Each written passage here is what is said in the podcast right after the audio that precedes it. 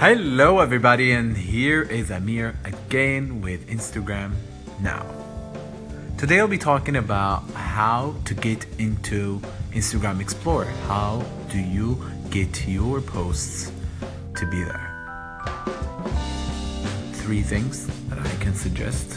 One is post something that people will click to see more. So, videos is definitely one of those things. Second, uh, post with some words on them, like questions or something that you know that people will comment, so other people would like to open and see what people people's comments are.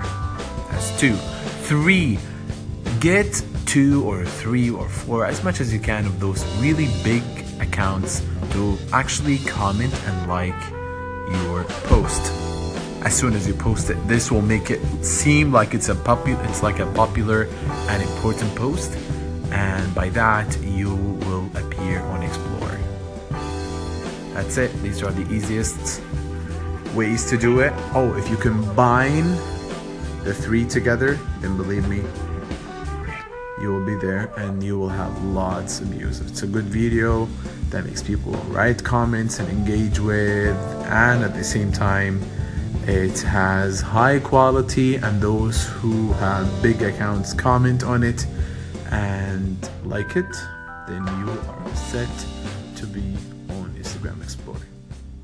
Have a good one.